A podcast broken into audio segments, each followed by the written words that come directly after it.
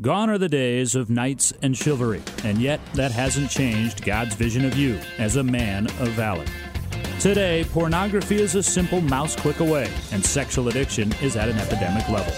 Dr. Mark Laaser is an internationally known author and speaker, the leading Christian authority on sexual addiction, and the host of Faithful and True's online radio production, the Men of Valor program. Here now is Dr. Mark Laaser. Welcome to the Men of Valor program uh, on a beautiful day here in uh, Minnesota. Spring has sprung.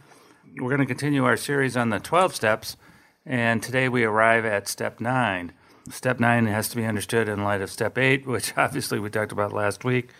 So, just to reiterate, uh, 8 has made a list of all persons we had harmed and became willing to make amends to them all. And 9 is made direct amends to such people whenever possible except when to do so would injure them or others. All right, Randy. We're Well- going to figure out how to make amends today. You were on a roll. I was not about to interrupt. Well, you know, I'm just trying to include you. Well, that's one of the seven desires of the heart. and, and you know, if anybody needs that, that's me. Well, we all need that one. Yeah, that's for sure. Well, you know, you've been we've been looking forward to this step, Mark, because you've referenced it earlier um, in earlier shows as we were building up to it, and you said, "Well, just wait till we get to step nine, because step nine is where you really take action with this." That's right. That's right. So, you know, basically, though, it, you know, the foundation of uh, these two steps is the list. So we did go over that quite a bit, and if you need to, uh, if you're listening to this without having listened to eight, uh, I would just encourage you to go look at our archives and find eight. I, And, uh, it, very easy to find, and uh, like you said, it was uh, like the intro to eight is the intro to nine. Well, that's right. So it's basically, I think the gist of all the steps uh, are, you know, from one to 12 is to own your own story. So, you know, step eight and nine is certainly about uh, a level of humility. It's, it's the recognition of the damage and harm that you've created. And so if you're able to own that, that's a, that's a huge thing. Nine is, is uh, kind of part of that process of uh, shame reduction, too, I think, when you're actually making attempts to uh, make direct amends. And we're going to talk about that here as we go along in terms of what direct or indirect means. And uh, it just gives you a sense of uh, purpose, peace, freedom, that you're righting, uh, you know, wrongs that some of them may have been out there for, you know, uh, years and years and years. And yet, I think there's some key importance to the second half of the direction of step nine, where it, it says, uh, as long as your amends are not causing further harm, deeper Yeah. harm uh, to those people and others. Yeah, well, that's right. Let's address that while we're while you mentioned it. Um, I think that's the most uh, misunderstood part of step nine, and I think it's also the one that's used the, the most incorrectly, particularly when it comes to the addict uh, or the husband. Uh, in our case here, uh, disclosing the truth. So, in other words, the old position on that is that if you tell your wife about all these things that you've done, uh, you will harm her, you will injure her, you will, you know, violate her in ways that uh, she obviously doesn't deserve, which is true. Debbie and I both believe, and Debbie puts it this way to tell the truth to your wife about all your behaviors and disclosure uh, may injure her, uh, but to not tell the truth uh, at all would to, would be to harm her uh, in a more permanent way. So, in other words, we're going to take the risk of you know disclosing truth that is going to be painful, but for the wife not to know it and for the couple not to experience complete honesty between the two of them, you know, when you look at moving forward, complete emotional and spiritual intimacy is not possible, particularly for the addict who thinks all along, and one of his old core beliefs is, you know, if you really knew me, you'd hate me and leave me. So, you know, disclosing all the truth, causing some injury is part of the process. And uh, we see couples get through this all the time. Where we see couples not make it is where the, the wife does not have all the truth. And isn't it true, though, Mark? Full disclosure is that major step in rebuilding trust. That's right. I mean, you're you're never really going to uh, achieve this level of rebuilt trust with your spouse um, without uh, an effective full disclosure of all of your uh, your past sins with her. That's right. That is right. So I think the other time the, the create harm clause is used is, uh, uh, let's say, like me, uh, you know, you have women that you violated. In other words, you used the power of your position to gain sexual access, or you're a sex offender, you got legally uh, arrested for a variety of things. To make direct amends to the women that you violated would possibly be to injure them again. So, in other words, if you uh, if you initiated contact with them, it would trigger lots of stuff, and that's generally not recommended. So that would be the other exemption here. I think, well, you, or one of the main ones. You touched on that for us uh, when I brought that up on the earlier show when I said when you were seeking out those that you had injured, you know, is it always the uh, a, an effective um, uh, move uh, to to contact the women that you were actually yeah. in? And you said sometimes you're you're actually causing more harm than good well, uh, by trying to, to right. find them individually and sure. In my case i was told directly by attorneys involved early on because of the threat of lawsuits you know to not contact them. But i think on a much higher level in lawsuits or no lawsuits you know uh, just to uh, contact them uninvited you know uh, uh, might be to injure them. Uh, and also it might not be safe for me because i mean these are obviously women that i acted out with historically so to make contact with them is just not part of my program, not part well, of my plan. I would also think that it would be um, you, are taking some huge risks. Uh, time w- would seem to play an important role here too. If if you were to wait an extended uh, period, of, period time, of time, let's say ten years, yeah, uh, going, it should be safe now. You know, for me to to contact a, a certain individual uh, who you had had contact with. I, there's probably never a good time. Is there, or does time heal some of those wounds? The only good time that I can think of is if uh, uh, we somehow generally put it out there that we would be willing to apologize directly to any of the uh, people we had harmed, the women we had harmed, and the women ask for that. So, in other words, it's uh, uh, they're in therapy, they're getting help, they're they're recognizing that it might be good to hear directly from us uh, that we're genuinely humble and and uh, repentant about it. Uh, you know that could be the case, and I've seen those sessions mm-hmm. work not for myself but for others. But otherwise, I just think it's a good general principle that, the, particularly you know the people that we acted out with, you know th- those are not people that we can uh, uh, have contact with. But I do have other ideas about that in terms of being indirect about it. Well, we're happy. We're looking forward to hearing what that is uh, yet on today's show because to me it was bringing us back to that list that you're talking about, the importance and the impact of creating that list yeah. of all those you had harmed. That's right. Well, so the first thing about an amends is you're going to make a statement to the uh, people uh, that you've offended, uh, like in my case, Debbie and the children of owning the fact that you did it, owning the fact that you had these behaviors. In my case, like when I sat down with the kids, I basically just said, I, you know, I betrayed the wedding vows that your mom and I spoke when we were we were married, and uh, I w- went on to say eventually, which is true, that we're going to renew those vows, and you know, uh, Dad's going to be faithful to the new ones. Uh, but in the meantime, I just need you to know that I own the fact that I I, I grossly sinned. I, I made mistakes and you know I offended your mom, and thereby I offended you because your mom at times was disconsolate about that and wasn't as available to you as she needed to be, and you know so for that I'm sorry. So in other words, we're humbly making an apology. And so many of the times you weren't available to the kids. Yeah, that's right. So many times, yeah, it's it, it was a matter of uh, neglecting them at times because you know I was preoccupied. I was also a workaholic.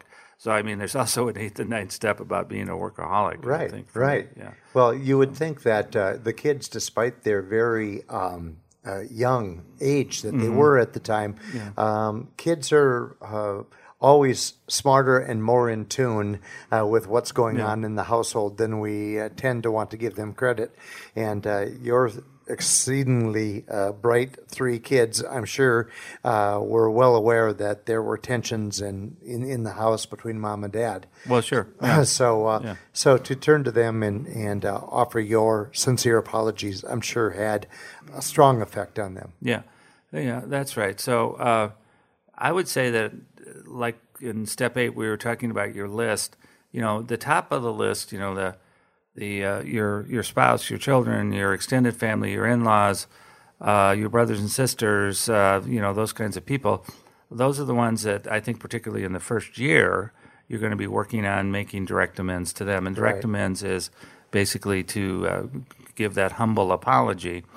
The second thing it is is uh, amends. The word itself means to change. So uh, part of your amends is to stop the damaging behavior. So making amends means to make change, and it means to be sober. And we emphasize enough around here our belief that you can remain sober for the rest of your life. So uh, that's definitely a huge part of the amends process. The third part of the amends process that we talk about is uh, uh, making restitution. We always think of the story of Zacchaeus, for example, who Jesus called down out of the tree because he was so short, but he was a tax collector and he had inappropriately collected funds, and so I think he wound up paying the paying those funds back six or seven times over. Uh, after Jesus had dinner with him, Jesus had dinner with the tax collector, which was a big deal. And uh, so now, in some cases, you know, like for example, uh, if the husband uh, did spend lots of money or any amount of money for that matter, let's say they, he spent it on uh, prostitution sites or pornography sites, he spent it uh, directly on uh, Massage uh, parlors. massage parlors or prostitutes. Uh, strip clubs would be another one where you spend money. He had an affair partner on whom he spent money, spent money traveling to see her, hotels, dinners, drinks, gifts. Uh, we're going to, in the full disclosure, by the way, we're going to invite the husband to come up with a, a financial figure of how much he spent on his addiction. And uh, we're obviously going to point out to him in a non shaming way that uh, this is a way he was robbing his family of that income. And uh, so to make amends or to make restitution would be to pay that money back. Now, how do you do that? Well, uh, I have known men as part of their amends who actually took a second job. In other words, they they had a full time job, and that full time money belonged to the family uh, anyway. But they figured that if they worked extra, you know, to whatever the, the amount was, let's say it was fifty thousand dollars. Well, you know that might take you several years of a part time job. Sure, Uh, sure. But it, you know, it's very important to pay the family back.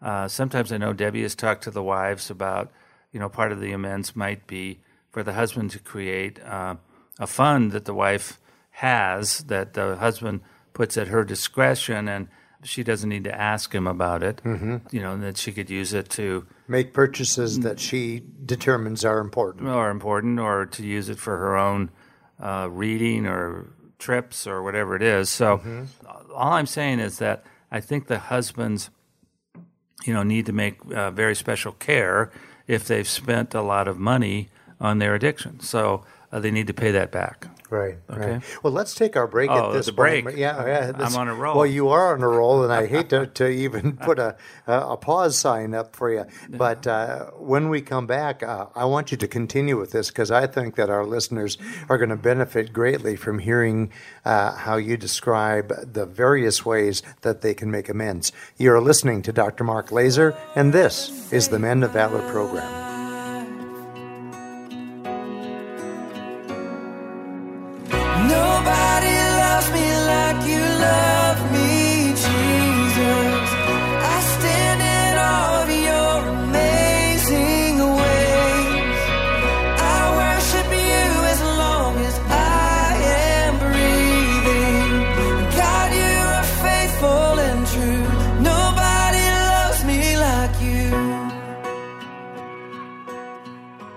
You. Struggle with the use of pornography?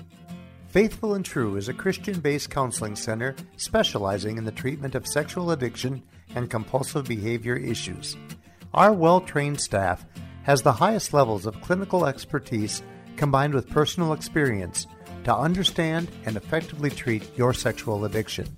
We have a proven track record for helping men who are seeking a transformation in their lives. Our Men of Valor three day intensive workshops, led by Dr. Mark Laaser and Dr. Greg Miller, are the most effective and affordable treatment program in the country. Our workshop alumni rate our workshops as life changing.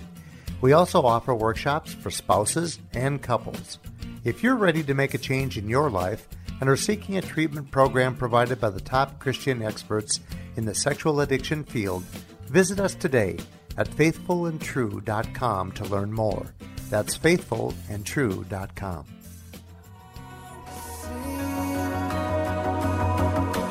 Oh, what a song to sing. Oh, what a song to sing. Oh, what a song. Time now for the trigger of the week. Trigger of the week, Randy. Boy, just as I'm introduced it, I'm tempted to say it's uh, uh, having one of my teams get beat in the in the uh, March Madness, but which you know is a trigger. You know, there's no doubt about it. But So today's trigger is having your bracket busted. yeah, my bracket actually my bracket is not busted. Uh, my favorite team is busted. That's Yeah. that was the problem. Yeah. But in order for for my bracket not to be busted, uh, my favorite team actually had to lose. So I'm not too excited about that. But uh, anyway, uh, what I thought would just be a way of generally covering this, our first broadcast in the month of uh, April for us, anyway, at least in terms of recording it, uh, is that finally here in Minnesota, the temperatures are warming up. The snow is pretty much all melted. We're starting to see signs of spring. And uh, uh, one of the signs we'll start seeing out there in the world is that people are going to be wearing less clothes. So it's just a very general one that the men, you know, face uh, around here, uh, particularly in the spring. And you know, spring is a time of planting and heart and planting. And uh, I think our sex drive actually in the spring goes up. I don't know what it is exactly, other than it's that idea that it's time to uh, get busy, I guess, in terms of uh, our sex drive. But uh, so anyway, the the lack of clothing and so forth, whatever happens in the in the springtime when we start shedding uh, all those uh, overcoats and things, you know, that's the trigger of the week. I think that especially applies to those that live in a community where they have a college because ooh. you know uh, if, if you, if your if your travel on a weekly basis takes you through a college campus, you r- really Yeah, see right. uh, young, attractive. Uh, young ladies on display, and uh, it's just uh, the nature of being young, uh, uh, young and young at heart. Uh, this warm weather, sunshine, bird singing, the whole nine yards. It kind of goes hand in hand with that. It's kind of uh, Yeah. around here after a long, cold winter. You know, abundantly. Uh, we, we had record snowfalls this year, so everyone is really excited about the arrival of spring. So I think that was a, a good trigger for today. Yeah, good. Let, us bring our listeners back to uh, today's show, which is based on step nine of the 12 steps of AA. Mickey to men. So we were talking about uh, restitution when uh, we took our break, and uh, restitution is paying back, and I already explained that. So the other thing about, well, one other part of the the, the financial restitution piece. Now that I'm thinking about it, and that is, I've always believed that those who engaged in prostitution, particularly at the uh, Asian massage parlors, uh, uh, are contributing to the slave trade. So all the dollars that they are spending on this is uh, continuing on the the, uh, the uh, recruitment of women in China, and in some cases Japan and the other eastern uh, countries there, to come here and kind of be indentured for four or five years, where they're working uh, in these uh, massage parlors uh, for sexual favors for various amounts of money.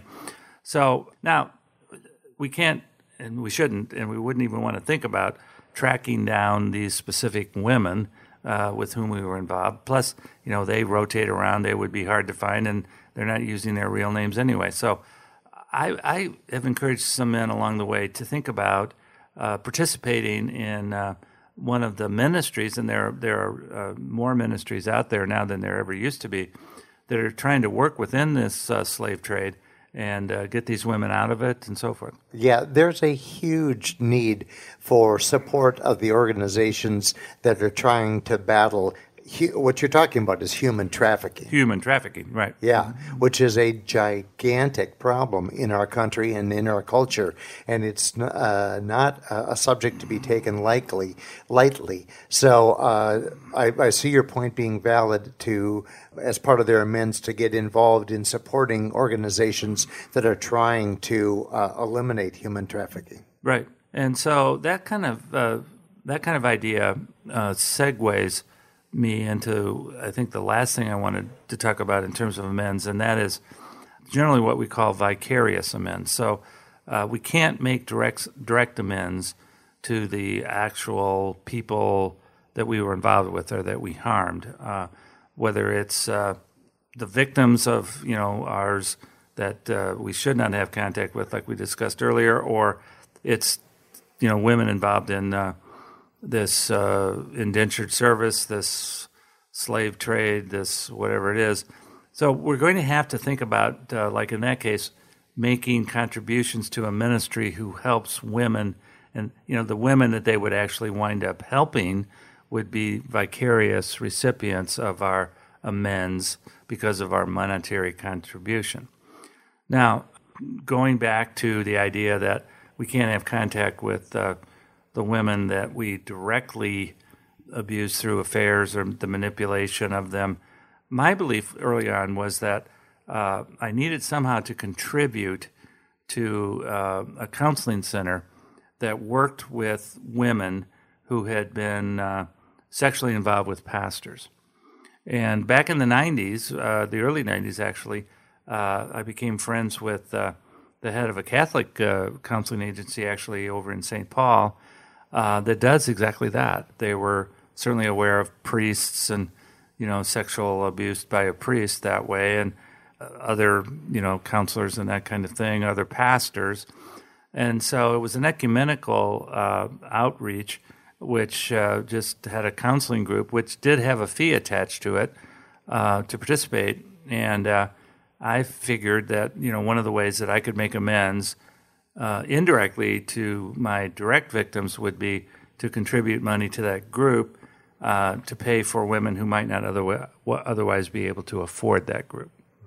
So, uh, what I decided to do so that I didn't have to face any decisions uh, in the coming years about this is I decided to uh, create in my contract for my first book. You know, they always have, you know, royalty provisions and, you know, how often you're going to get paid and what percentage you're going to get paid and all this.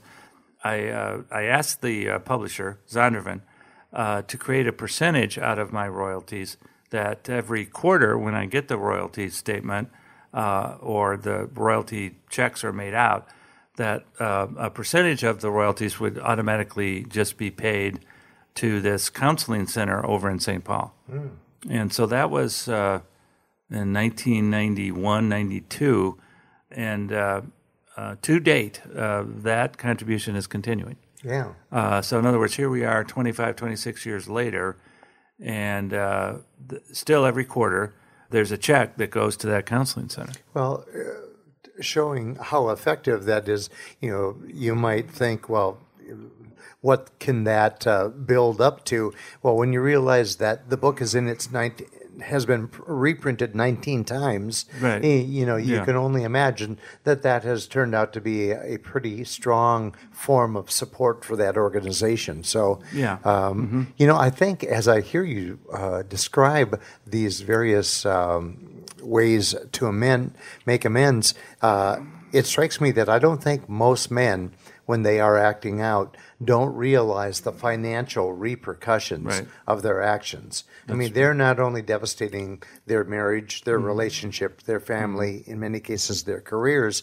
but yeah. there's there's a real price tag. Oh, uh, yeah. You know oh, yeah. that that goes along with this. So, uh, you know, some guys, uh, it takes them to realize that that it does affect their bottom yeah, line. Their bottom line. Before they start to really look at, you know, the results of their actions, you know. Yeah, and part of what helps you shame reduce is to pay it back. You yeah. know, and to go to whatever length you need to do to do that. And uh, I'll be honest with you, Randy. I mean, it's been not a totally rare man that's taken me up on this, but you know, generally the you know the wives have been graceful and that kind of thing, and say, well, I'll just continue to work hard at my job and gradually I'll make it up that way.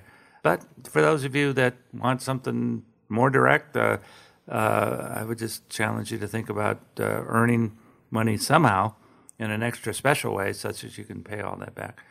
But I have one last thought about all of this um, amends stuff, and uh, that is one one of the final ways we make amends is to uh, tell our story to others because uh, that's step twelve, and we'll get to that obviously, but uh, when we tell our stories, we're involved in prevention. I think one of the, the main ways to make amends uh, is to prevent others from doing similar sure. kinds of harm. Sure. So, you know, I've always considered it uh, really special, as you know, Randy, when we have now and we have a greater influx all the time of younger men into our uh, monthly workshops. And, you know, to see these young, you know, 21, 22, 23, you know, tw- whatever they are in their 20s guys, that some of them are not married yet, some of them are, they're in the early days of their marriage, and they're finally, you know, wanting to get on top of this or, you know, get this, um, get sober uh, so that they don't create this kind of damage going into the future. And uh, I think when we uh, are doing that kind of work, telling our stories, encouraging these younger men, then that's one of the ways we're making amends. I'm really glad that you brought that up, Mark, because it's a great way for us to close today's show. Um, we know that we have a ever growing, and we're so grateful for it, an ever growing uh, listenership out there. And we know that we've got men everywhere from 18 to 80. Right. Uh, you know, listening. And um, we've got the Men of Valor workshop coming up next week. Right. Okay, next Thursday, Friday, and Saturday uh, will be the April Men of Valor workshop here at Faithful and True. And we still have room for you. So if you're hearing this podcast now uh, here at the beginning, beginning part of April, we encourage you to visit our website, faithfulandtrue.com. Click on the Men of Valor workshop, uh, and you can register right online by clicking on the April dates. We'd love to have you come. We'd love to have you uh, experience what Mark is telling you about right now because the men who walk in the door, they have the weight of the world uh, on their shoulders. It's visible to all of us. And if you have that shame, if you have that level of guilt, and you're looking to, to break free from it, uh, it's going to start with uh, Mark telling his own story. And uh, as we've seen so many times, when a man hears Mark tell his story, he realizes that there is no sin that God is unwilling to forgive. That's true. Okay. Well, that's not a bad place to close, Randy. Uh, that uh, the amends process is about being uh, proactive in uh, rebuilding your life and restoring trust and uh, restoring um, wherever possible the things that you've broken. And uh, I think when we do that, we experience a level of freedom that we've never known before. You have been listening to Dr. Mark Laaser. I'm Randy Everett, your co host, and we thank you for joining us today on the Men of Valor podcast. We hope that this coming week for you is going to be a week that's filled with many blessings and great vision. You've been listening to the Men of Valor program with Dr. Mark Laaser. For information about this program or to learn more about Faithful and True, visit us at faithfulandtrue.com. That's faithfulandtrue.com.